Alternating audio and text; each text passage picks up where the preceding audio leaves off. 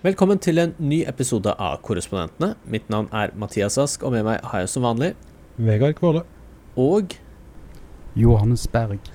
nå er det bare noen uker igjen til mellomvalget, og det begynner å eh, tette seg til.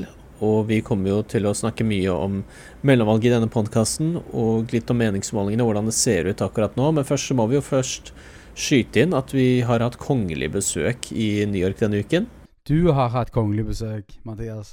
Du fikk jo eh, æren av å tilbringe noen dyrebare minutter i den private delen hos konsulen. For å gjøre intervju med dronning Sonja, vel å merke. For hun har jo vært på et uh, lite USA-besøk, hvor hun først har vært i en, den norske delen av USA, i Minnesota. Uh, dit ble jeg ikke med, men uh, jeg møtte henne da da hun kom til New York og var på en mottagelse sammen med kunstnere og andre kulturpersonligheter i New York eh, for å kaste litt glans over det. Og hun har jo en kunstpris og sånne ting, blant annet. Og hun var jo veldig interessert i å snakke om alt hun hadde opplevd i Minnesota. Minnesota. Var vel sånn fjerde eller femte gangen hun hadde vært der. og Vi kan jo eh, si da at eh, som en liten bonus til våre lyttere, så legger du med det som en bonusepisode etter denne podkasten.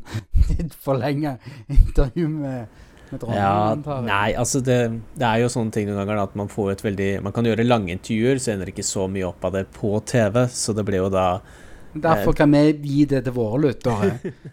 Det tror jeg kanskje TV 2 har litt problemer med. Men, eh, men det var jo hyggelig da å høre om eh, den norske minnekirken i Minneapolis som fyller 100 år, hvor de har gudstjenester på norsk hver søndag. Og et nytt kultursenter hadde åpnet, og visstnok et veldig tett samarbeid mellom Minnesota National Guard og det norske hjemmevernet. Det er jo litt sånn eh, Det er liksom enda en litt sånn Nå er vi litt tilbake til sånn normalen igjen. Når vi liksom har sånn norske kongebesøk eller kongelige besøk til USA og sånn. Det har ikke vært det på noen år. Så det er sånn på ordentlig, liksom. Og Heimevernet er jo i vinden nå som de driver og beskytter disse olje- og gassinstallasjonene på kysten i, i Norge, på vestkysten, samt eh, jakten på droner, som er, står høyt i nyhetene i Norge akkurat nå. Det var faktisk et punkt hvor dronning Sonja nevnte det, at sånt samarbeidet er jo viktig sånn som situasjonen er i verden nå. Kjente du litt på litt sånn patriotiske følelser? For å si det sånn, dette er jo ikke første gang jeg har møtt dronningen heller, eller intervjuet henne. Så Vil du erindre mer over det?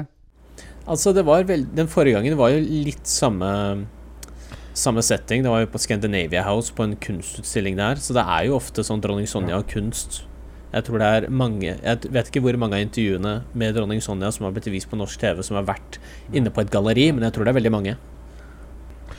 Ja, hun er vel kjent for å være litt kunstinteressert også, så det, det er kanskje naturlig. Og det er jo Men det er jo Ja, og dette, dette her er jo det der miljøet hun da har besøkt i Minnesota, det er jo selvfølgelig utvandrere fra Norge som eh, eh, altså det er jo For det første så er det jo mange eldre mennesker, da. Og det er jo som sånn, det begynner å bli noen generasjoner siden de faktisk kom til USA, de fleste. Eh, så det, det er jo en litt sånn eh, Det er vel et miljø som både eldes, og som eh, eh, også kanskje krymper litt, eller? Jo, altså de eh, Når vi sier at det er 900 000 norske-amerikanere, så lurer jeg på hvor stor andel av dem som snakker norsk. Det må vel nesten bare være de som er veldig gamle, som du snakker om, Vegard. Der vil jeg skyte litt inn i statistikken din. Jeg var dekka eh, en ikke kongelig, men eh, artisten Prins når han døde. Og da kom der unge folk på min alder og snakket norsk til meg, som var helt amerikanske. Og de studerte norsk, og de var veldig stolte av eh, liksom sine norske røtter. Så det, det, det er nok mer enn det vi, altså vi som ikke har bodd der eller vært der over lengre tid, vet egentlig. Så er det ganske de, de kjenner jo litt på en slags europeisk tilknytning. De er veldig opptatt av at de er derifra. De er ikke så opptatt av hvordan det er der nå, men at de er derifra. Nei, Det har du helt rett i. Altså, mange av de collegene og universitetene i Minnesota tilbyr jo norsk som fremmedspråk på universitetet, så du kan jo prøve å lære deg det. Absolutt. Det, jeg husker også jeg har vært der og dekka et, eh, et college der hvor, eh, som har veldig sånn norske røtter. Altså det, var, det var ikke college jeg dekka, men det, det var en historie knytta til dette colleget for, for en del år siden. og da eh, College som bl.a. Dagfinn Høybråten og noen andre nordmenn hadde, eh, hadde gått på i sin tid. Um, Det skal jo også sies at Minnesota i likhet med Norge, har jo et veldig stort somalisk miljø, så jeg har jo også opplevd å være i Minnesota under Black Lives Matter-demonstrantene, intervjue en, en da ung svart mann, og så spør han hvor er du fra, og så sier jeg fra Norge, og så sier han å, broren min bor i Drammen. Ja, nei, de havner liksom De etiopiske og somaliske, de havner liksom som regel i Nederland, Norge eller Minnesota. Så det er M og N. Det er det det går i. Er dette en god overgang til å gå over til å si at jeg har besøkt New Yorks nye migrantleir? Yes. Ja. En perfekt Segway. For eh, dette er jo kanskje noe som ikke har blitt eh, fått så mye oppmerksomhet i Norge, men eh, det utspiller seg en sånn liten intern krig altså mellom guvernøren i Texas og myndighetene i New York, hvor uh, guvernøren i din delstat, Johannes, bestemte seg da for at siden det kommer så mange migranter til Texas, og mente at de blå delstatene og føderale myndigheter tar ikke sin del av ansvaret, så har han begynt å busse dem til New York. og her i New York så har de nå bestemt seg for at de må åpne telt med opptil 500 sengeplasser på Randalls Island, som er en øy som ligger eh, mellom Queens og Manhattan eh, og Bronx. Kanskje ikke så kjent som Roosevelt Island, naboøya, men eh, der var jeg i dag og så noen migranter som hadde blitt sendt dit. Den åpnet nå. Jeg syns jo det eh. Jeg er jo for så vidt enig med, med Abbott der at eh, ansvaret kan ja, at ting kan fordeles litt, altså om det er blå stater eller andre røde stater. Men eh, nå er det jo Han satser jo på liksom å legge dette inn det, det, er jo en slags PR-strategi i forhold til å få fram politikken sin her. Det, for det er jo en veldig tung belastning. Det var jo meg og Vegard så når vi var i Arizona, at det er, er, jo ikke alltid infrastruktur Strengt tatt litt bedre infrastruktur for en større befolkningstilstrømning i eh, større byer enn det er i disse bitte små byene. Så de får jo eh, veldig stor det er jo, alt, det, alt, det, er jo vel og bra, Johannes, ja. men det som du også er inne på her, det, er, det store problemet er jo at dette er et sånn kynisk spill hvor han bare bruker menneskeliv eh, for å få fram et sånt eh, billig politisk poeng. Eh, for, for, sine velgere. Det er jo valgkamp for han. Han er midt i valgkamp i Texas. Og han og også Ron DeSantis, Florida-guvernøren, som også har gjort lignende ting og sendt eh, eh, fra Texas, pussig nok, videre nordover. Um, det, og det er, jo, det, er no, det er, jo, noe med hvordan man behandler mennesker. Dette er jo, mange av disse menneskene er jo mennesker i nød, som har flykta fra grusomme ting i sine hjemland. I, ofte i Mellom-Amerika, men også fra andre land. Eh, og så forsøker Venezuela, ja. Og, og, dette er jo da folk som forsøker å komme seg til USA, søke om asyl, søke om den type ting. Uh, og eh, så, når de kommer til USA, så er de jo blitt løyet til og bløffa om hva de skulle og sånn, og så sendt, sendt liksom tvers over et kontinent til et helt annet del av verden, eh, på en måte. Uh, og plasser, men de skal, plasser, skal jo ikke være på grensen, de skal jo videre et eller annet sted. Jo, jo, men, men, men, det er noe med måten man behandler folk på her. Dette her er jo ikke en menneskelig behandling av uh, asylsøkere. Uh, busse folk, folk rundt på denne måten her, når de da blir sendt til et sted som ikke er forberedt på å ta det imot. Det er jo det, det, også. Altså, New York har jo ikke vært forberedt på dette heller. De visste jo ikke om dette før de plutselig sto der. ikke sant? Så det er jo, det er jo en det er, jo, det er jo en utrolig ufin måte å oppføre seg på. Uh, du har veldig mye rett i det du sier. Eller sånn Jeg er ikke uenig i noe av det du sier, men jeg tror en kan òg belyse eh, at de er jo som regel på vei til disse store, store byene, som Miami-området, der venezuelanerne reiser til, og eh, New York. Og eh, det andre steder i USA som er som regel storbyene. De kommer jo ikke til USA for å bli værende på grensen. Eh, det er jo så at det, på en måte så er de jo på vei til, til disse stedene. Så eh, det at de blir flydd til Massachusetts og, og til liksom Martha's Vineyard, det, det, er jeg sterkt uenig i. Men at de er på vei til de store byene Altså Det burde jo nesten være litt sånn at de kunne få muligheter til å reise der de skulle, når de kom inn i USA. Men det, som sagt, det er jo store områder en snakker om her. Det er jo som å si du skal til Norge, og så har du da kommet deg rett over Middelhavet.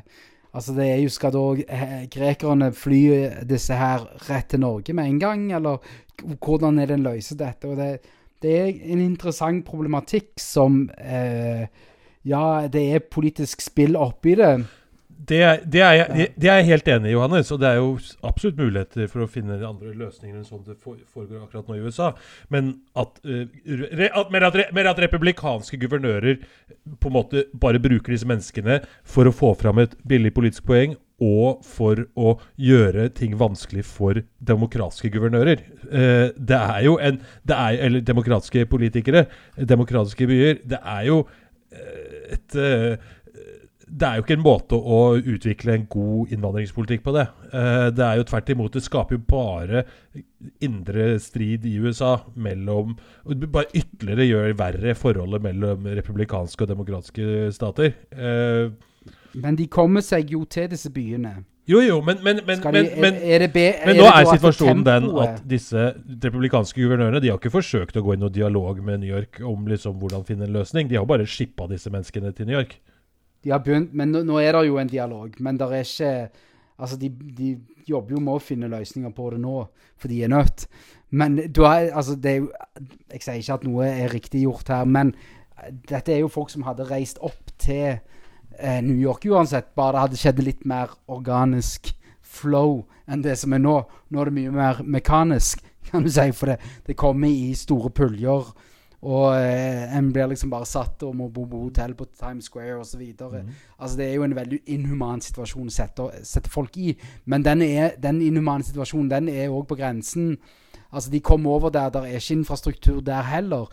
No, så da må man si burde det være føderal eh, Er det føderale myndigheter som må håndtere dette? Hvorfor er dette det her latt over til delstatene, eller at delstatene må få hjelp av de føderale myndighetene og sette opp bedre senter til håndtering av disse. For de får jo en rettsdato, nei, en, en, tid for å stille opp i, i retten, da, immigrasjonsretten osv., som, som er på en måte deres eh, ja, gang i det her når de, når de, setter seg i. Men igjen, det er, en, er overfor en situasjon som en òg ser til, i Europa òg, for så vidt, med, med, med masse flyktninger som beveger seg rundt. Og hvordan er det en løser dette? Det er jeg, jeg syns ikke Texas gjør noen god løsning på det, men det er et problem når du bor på grensen. Det har vi jo sett sjøl òg tidligere i år. Vi har vært på reise, så jeg eh, Ja. Men det, det er liksom hvor, hvor, skal de hen videre? Hva, hvordan løser de det? Det er, jo det det, mm. det det det handler litt om når de kommer over og er i nød. Ja, og I New York så virker det ikke som at uh, de helt vet hvordan de skal håndtere dette. her. Altså, De har jo åpnet uh, disse teltene og det er da bare for uh, enslige menn. Så familier de ender opp på hotell. Så da jeg var der, så var det ikke så veldig mange migranter som kom, for de hadde alle vært med på en buss som kom på Port Authority-stasjonen. Og uh, jeg så bare sånn to eller tre migranter som uh, ble sendt videre. Så det kan nok ta litt tid å fylle opp de teltene, i hvert fall. Men jo, New York er jo også nå i en situasjon hvor det er en uh, veldig mange hjem, altså veldig problemer med hjemløse også. Uh, så det er altså alle mulige sånne shelters eller sånne herberger er jo også fylt Altså, og, og, og du snakker jo om Hva var det siste tallet? Sånn, det er sånn 70 000 hjemløse eller noe sånt nå i New York. og det er ganske vanvittig. Så er, og du, du, ser det jo hver gang man går rundt i byen. Altså hvis man tar T-banen i New York nå, så er det nesten alltid en eller annen som sannsynligvis er hjemløs, som befinner seg på toget med sine gjenstander. Det har blitt et veldig stort problem. Jeg lurer litt på om eh, de eh, busslastene med migranter kommer til å fortsette etter valget, eller om dette er noe tror Du tror det? Du tror ikke han kommer ja. til å stoppe når han har vunnet gjenvalg? Nei, men altså, kostnaden for å ha de i delstaten eller sende de videre, hva er den? Altså, det er jo eh, Ja, det kan jo være altså, Det husker jeg for noen år tilbake. Da var det jo snakk om denne her store The Caravan. Denne her eh, Ja, caravan det, du, det, dukker opp pussig nok ved hvert, ja, ja. hvert valg. det Dukker det opp en sånn karavane som, som Trump og andre republikanske ja. politikere Altså det, det, jeg opplever mye i nyhetene nå, det er jo at eh, republikanerne De har jo en, litt problematikk, men de vil jo skifte vekk fokus fra abortsaken, bl.a. Men de hiver alt de kan, og ser hva som fester seg. Og nå er det jo veldig mye i tiden å snakke om eh, ja, immigrasjon, selvfølgelig.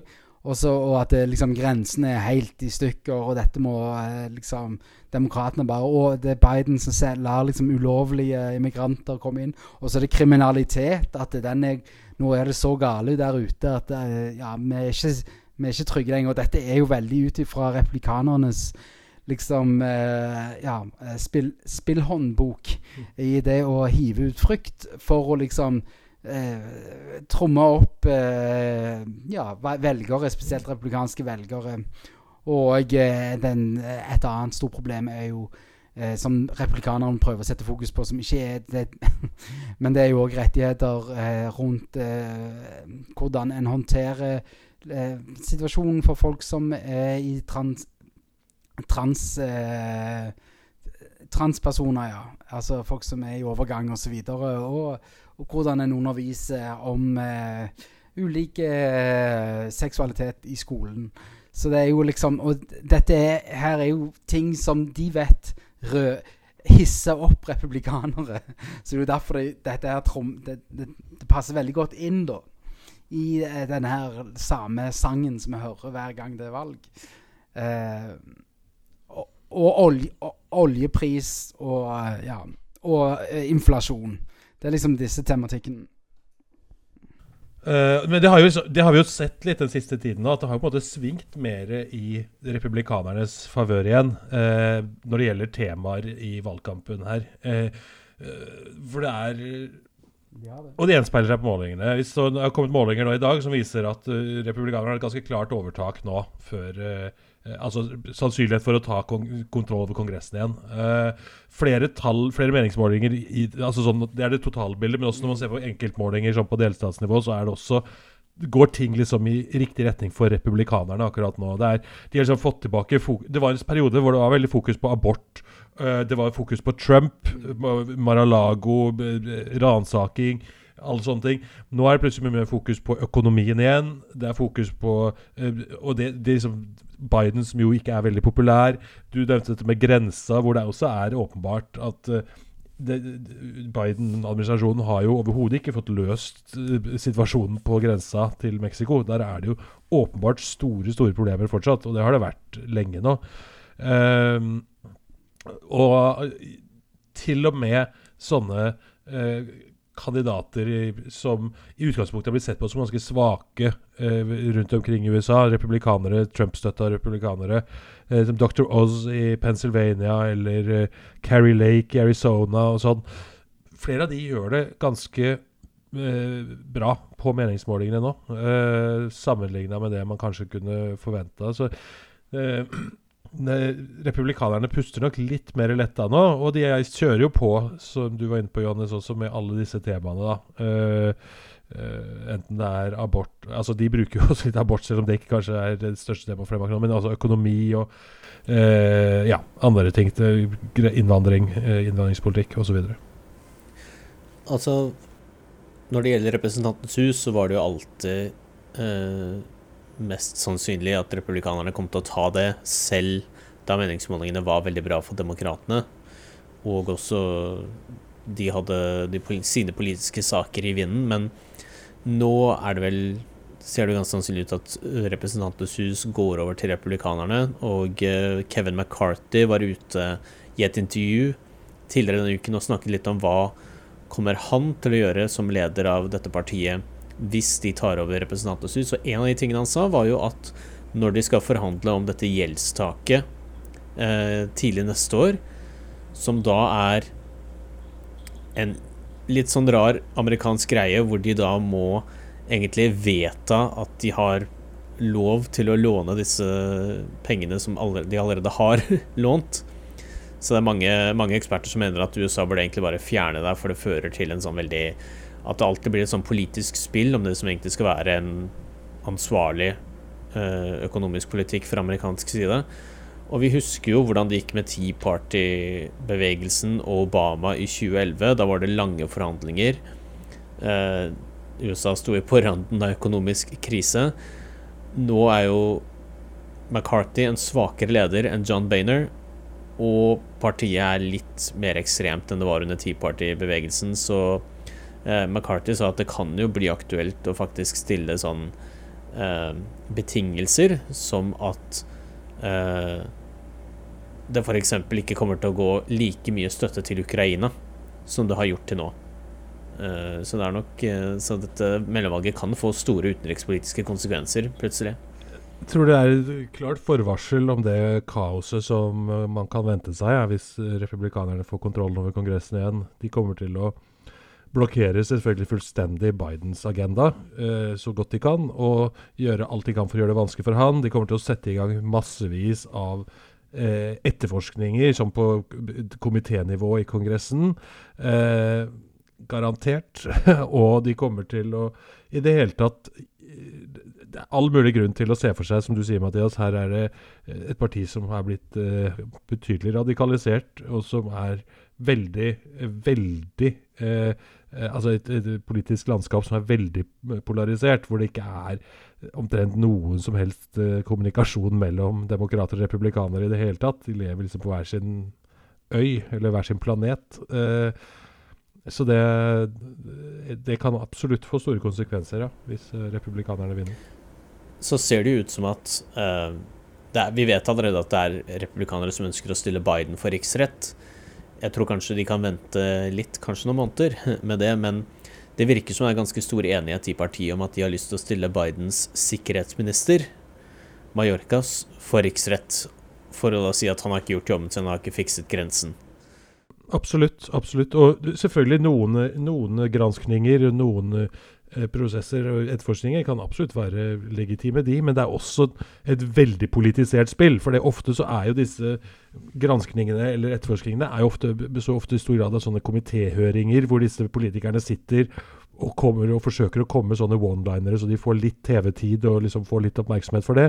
Og vi ser også sånn som denne eh, etterforskningen som den republikansk-kontrollerte kongressen drev uh, av Hillary Clinton, da, uh, og Benghazi, angrepet på Benghazi i, i, sin tid, da, da, Hillary Clinton var utenriksminister, det brukte de jo for alt det var verdt, selvfølgelig, inn i presidentvalgkampen i 2016, hvor de da holdt, lot denne etterforskningen rulle og gå. Så fort valget var over, så ble hele etterforskningen lagt ned, uten noen som helst uh, konsekvenser for noen. Så det, det, er jo sånn de bruker veldig politisk uh, også. Og, og denne Benghazi-greia den hang jo ved Hillary Clinton gjennom hele denne, den presidentvalgkampen den gangen. Så det blir jo veld, altså det viktigste for demokratene nå blir egentlig bare å, å, prøve å finne ut en måte å beholde Senatet på, tror jeg. Uh, for da kan de i det minste fortsette å godkjenne føderale dommere, kanskje en høyesterettsdommer. Eh, de kan eh, gjøre utskiftninger i regjeringen uten å ta hensyn til om republikanerne har lyst til å blokkere dem. Eh, og der er vi vel fortsatt på Der er vel stillingen omtrent som det har vært de, de siste ukene. At demokratene tror de har et lite overtak i Pennsylvania med Fetterman mot Dr. Ross. De er optimistiske med tanke på Mark Kelly i Arizona og Raphael Warnock i Georgia, og så er de litt bekymret for Cortes Masto i Nevada. Nettopp. Og, det, og i alle disse stedene, på alle disse stedene så har vel, så har vel På alle disse stedene så har vel uh, målingene uh, Altså de, de, republikanske kandidatene har tatt litt innpå uh, i, flere, på, i flere av disse stedene i hvert fall. Og jeg så det var vel eh, NBC News som hadde en måling i dag, tror jeg, som var en sånn der generic ballot eh, for hele USA. Eh, og der eh, lå republikanerne bedre an nå enn de gjorde på samme tidspunkt i 2014, da, som var da Obama var president, og det var mellomvalg. Eh, og hvor eh, republikanerne endte opp med å gjøre et brakvalg. Eh, gjorde det veldig bra og fikk kontrollen over begge kamrene i Kongressen. Og gjorde at den siste tida til Obama som president ble veldig At han fikk gjennomført veldig lite. Så det er all mulig grunn til å tenke at det kan gå i den retningen eh, nå også, hvis man eh, skal tolke disse målingene og trendene i de målingene akkurat nå. Det har jo kommet eh, de første tallene fra forhåndsstemningen. Og eh, det er jo ofte litt vanskelig å tyde de tallene, særlig fordi det er mellomvalg, og fordi det forrige presidentvalget var jo midt under en pandemi. Så da var det jo veldig mange som stemte ved å sende inn eh, stemmeseddelen i posten, f.eks. Men det er noe som kan tyde på at det kan bli veldig høy valgdeltakelse. Uh, og det er jo litt vanskelig å si hvem det er bra for, for på den ene siden så uh, trenger jo demokratene høy valgdeltakelse. Som regel et mellomvalg så er det jo partiet som ikke har makten. Det er deres velgere som stiller opp, de andre blir hjemme. Men samtidig så vet vi at sånn situasjonen er i USA, med Bidens oppslutning, hvordan økonomien er Jo flere som stemmer, jo mer må du regne med at du har en del velgere der som er misfornøyd med hvordan ting går i USA. Eh, og de kan fort finne på å, å tenke på at de vil straffe det partiet som har makten. Ja, det er, det er helt sant. Det er, det er, vanskelig å vite Ofte så er det jo en fordel for demokratene hvis mange stemmer. Men uh, dette, er, dette, er, også selvfølgelig et valg med mange lokale variasjoner. Og mange ulike Altså det er et stort kontinent vi forholder oss til her, med veldig mange ulike valgkretser. Men de tallene jeg så, jeg så noen tall fra Georgia, og da var det jo som vanlig uh, at uh, omtrent halvparten av uh, de som har stemt nå, er over 60. Og så når man ser på unge, da, som folk i slutten av tenårene eller 20-årene, så er det sånn under 10 uh, som har stemt. Så det viser jo igjen at For jeg tror at CBS hadde meningsmåling som viste at hvis de unge går ut og stemmer, da vinner demokratene. Og sånn er det egentlig med hvert valg, men, det de gjør de aldri. de Nei, og, er, og, og, også oppslutningen pleier vel generelt å være en god del lavere i uh, mellomvalgsår enn i uh, valg, år hvor det er presidentvalg også. Uh, så ja. ja hvis, det, altså hvis det er 50% oppslutning, så blir jo det regnet som ekstremt høyt for et mellomvalg. Det pleier å være ned på 40 eller der omkring. Så mye hva, hva, Biden får utgjort hvis det ting blir Han har jo gått ut og sagt at han skal da sikre aborttilgang eh, nå hvis det, de vinner Kongressen òg. Så den skulle Hva er det? Codify? Hva er det sikra? Er det det det heter? Nei, vi, får se, vi, får jo se, litt nå, da. Det, et, et, et, annet fenomen som kanskje er også verdt å nevne i det man har sett av disse målingene og de trendene som har liksom endra seg i retning av republikanerne, det er jo eh, disse eh, kvinnene i forstedene som jo ofte liksom blir trukket fram som sånn avgjørende faktor i amerikanske valg. Og der har det vært en tendens på meningsmålingene nå at de har gått fra at de i større grad støtta demokratiske kandidater, til at de i større grad uh, har gått mer i republikansk retning igjen. Uh, og det er jo kanskje litt, litt, sånn Etter hvert som man har fått denne høyesterettsbeslutningen om abort litt på avstand uh, Det handler litt mindre om Trump, det handler litt mer om økonomien igjen. Sånne temaer er sannsynligvis mye mer gunstig for republikanerne hvis de skal overbevise eh, disse, denne demografiske gruppa kvinner i eh, forstedene. Så, ja, så demokratene trenger å få, få ut beskjeden sin tydeligere. Altså, det er jo det er jo ekstremt, altså dette her, at til og med det de står for i disse delstatene, der de er, spesielt de røde delstatene, er jo at den, til og med om det står for mors egen helse og liv, så skal det ikke være lovt å, å liksom utføre abort. det er jo det er jo, det er ingen ja, steder det, det, er en rett, liksom. Så det, det, det, har gått helt korrupt, det her. At en ikke skal redde mors liv. uh, så det, er litt skremmende å se hva Og demokratene har virkelig en jobb med å få ut beskjeden sin igjen, sånn som de gjorde i Kansas uh, i sommer. Men uh, en blir liksom litt late her. Jeg vet ikke om det Ja tiden vi lever i, ungdommen der ute. Men ja, der er ja. Nei, og så kan det kan jo også være at det er mange velgere som frem til nå ikke har fulgt så mye med, og så skjønner de at ok, det er valg om et par uker, nå begynner jeg å følge med, og det er den type velgere da som bestemmer seg i siste liten, og at de kanskje går litt mer mot republikanerne. Det er mulig, men så er det også en annen faktor her. Eh, Eh, som jo er selvfølgelig at det er fortsatt tre uker igjen til valget. Det er de er lenge i amerikansk politikk. Og dette her er, altså, For tre uker siden så ville vi sannsynligvis sagt at nå så det ganske positivt ut for demokratene. Uh, og, og, det gjorde vi sannsynligvis. og, så, og, og Eh, det har forandra seg på de ukene her. Og det kommer jo helt an på dagsorden, på hvilke saker som dukker opp, hvilke skandaler som dukker opp, osv. Så, videre. så det er jo fortsatt rom her også for demokratene til å gjøre det mye bedre enn sånn det ser ut akkurat nå. Men de er nok avhengig av å få en helt annen dagsorden, en helt annen Bensinpriser altså Hvis dette og ja. handler om inflasjon, dårlig økonomi, lommeboka til amerikanere, så er det veldig eh, fordel for republikanerne sånn situasjonen er akkurat nå. Ja.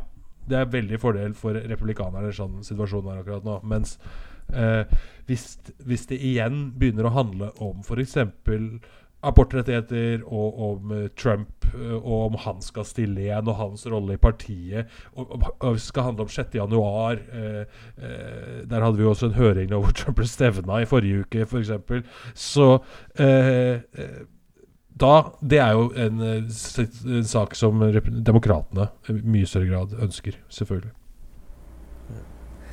Jeg tenker vi kan sette strek der for diskusjonen for denne gang. Uh, vet at uh, nå begynner vi å nærme oss uh, valget, og det er såpass nært at vi skal ut og, og reise litt.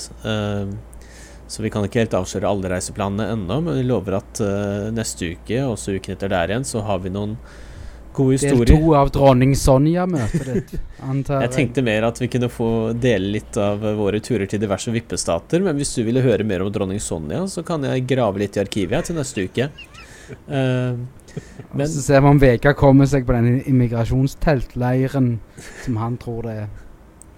Men jeg syns i hvert fall uh, Jeg må bare takke dere begge to for at dere var med, og takke alle som hørte på. Uh, mitt navn er Mathias Ask, med meg var Johannes Berg og Vegard Kvåle. Uh, denne podkasten er støttet av Fritt Ord, og vi snakkes igjen neste uke.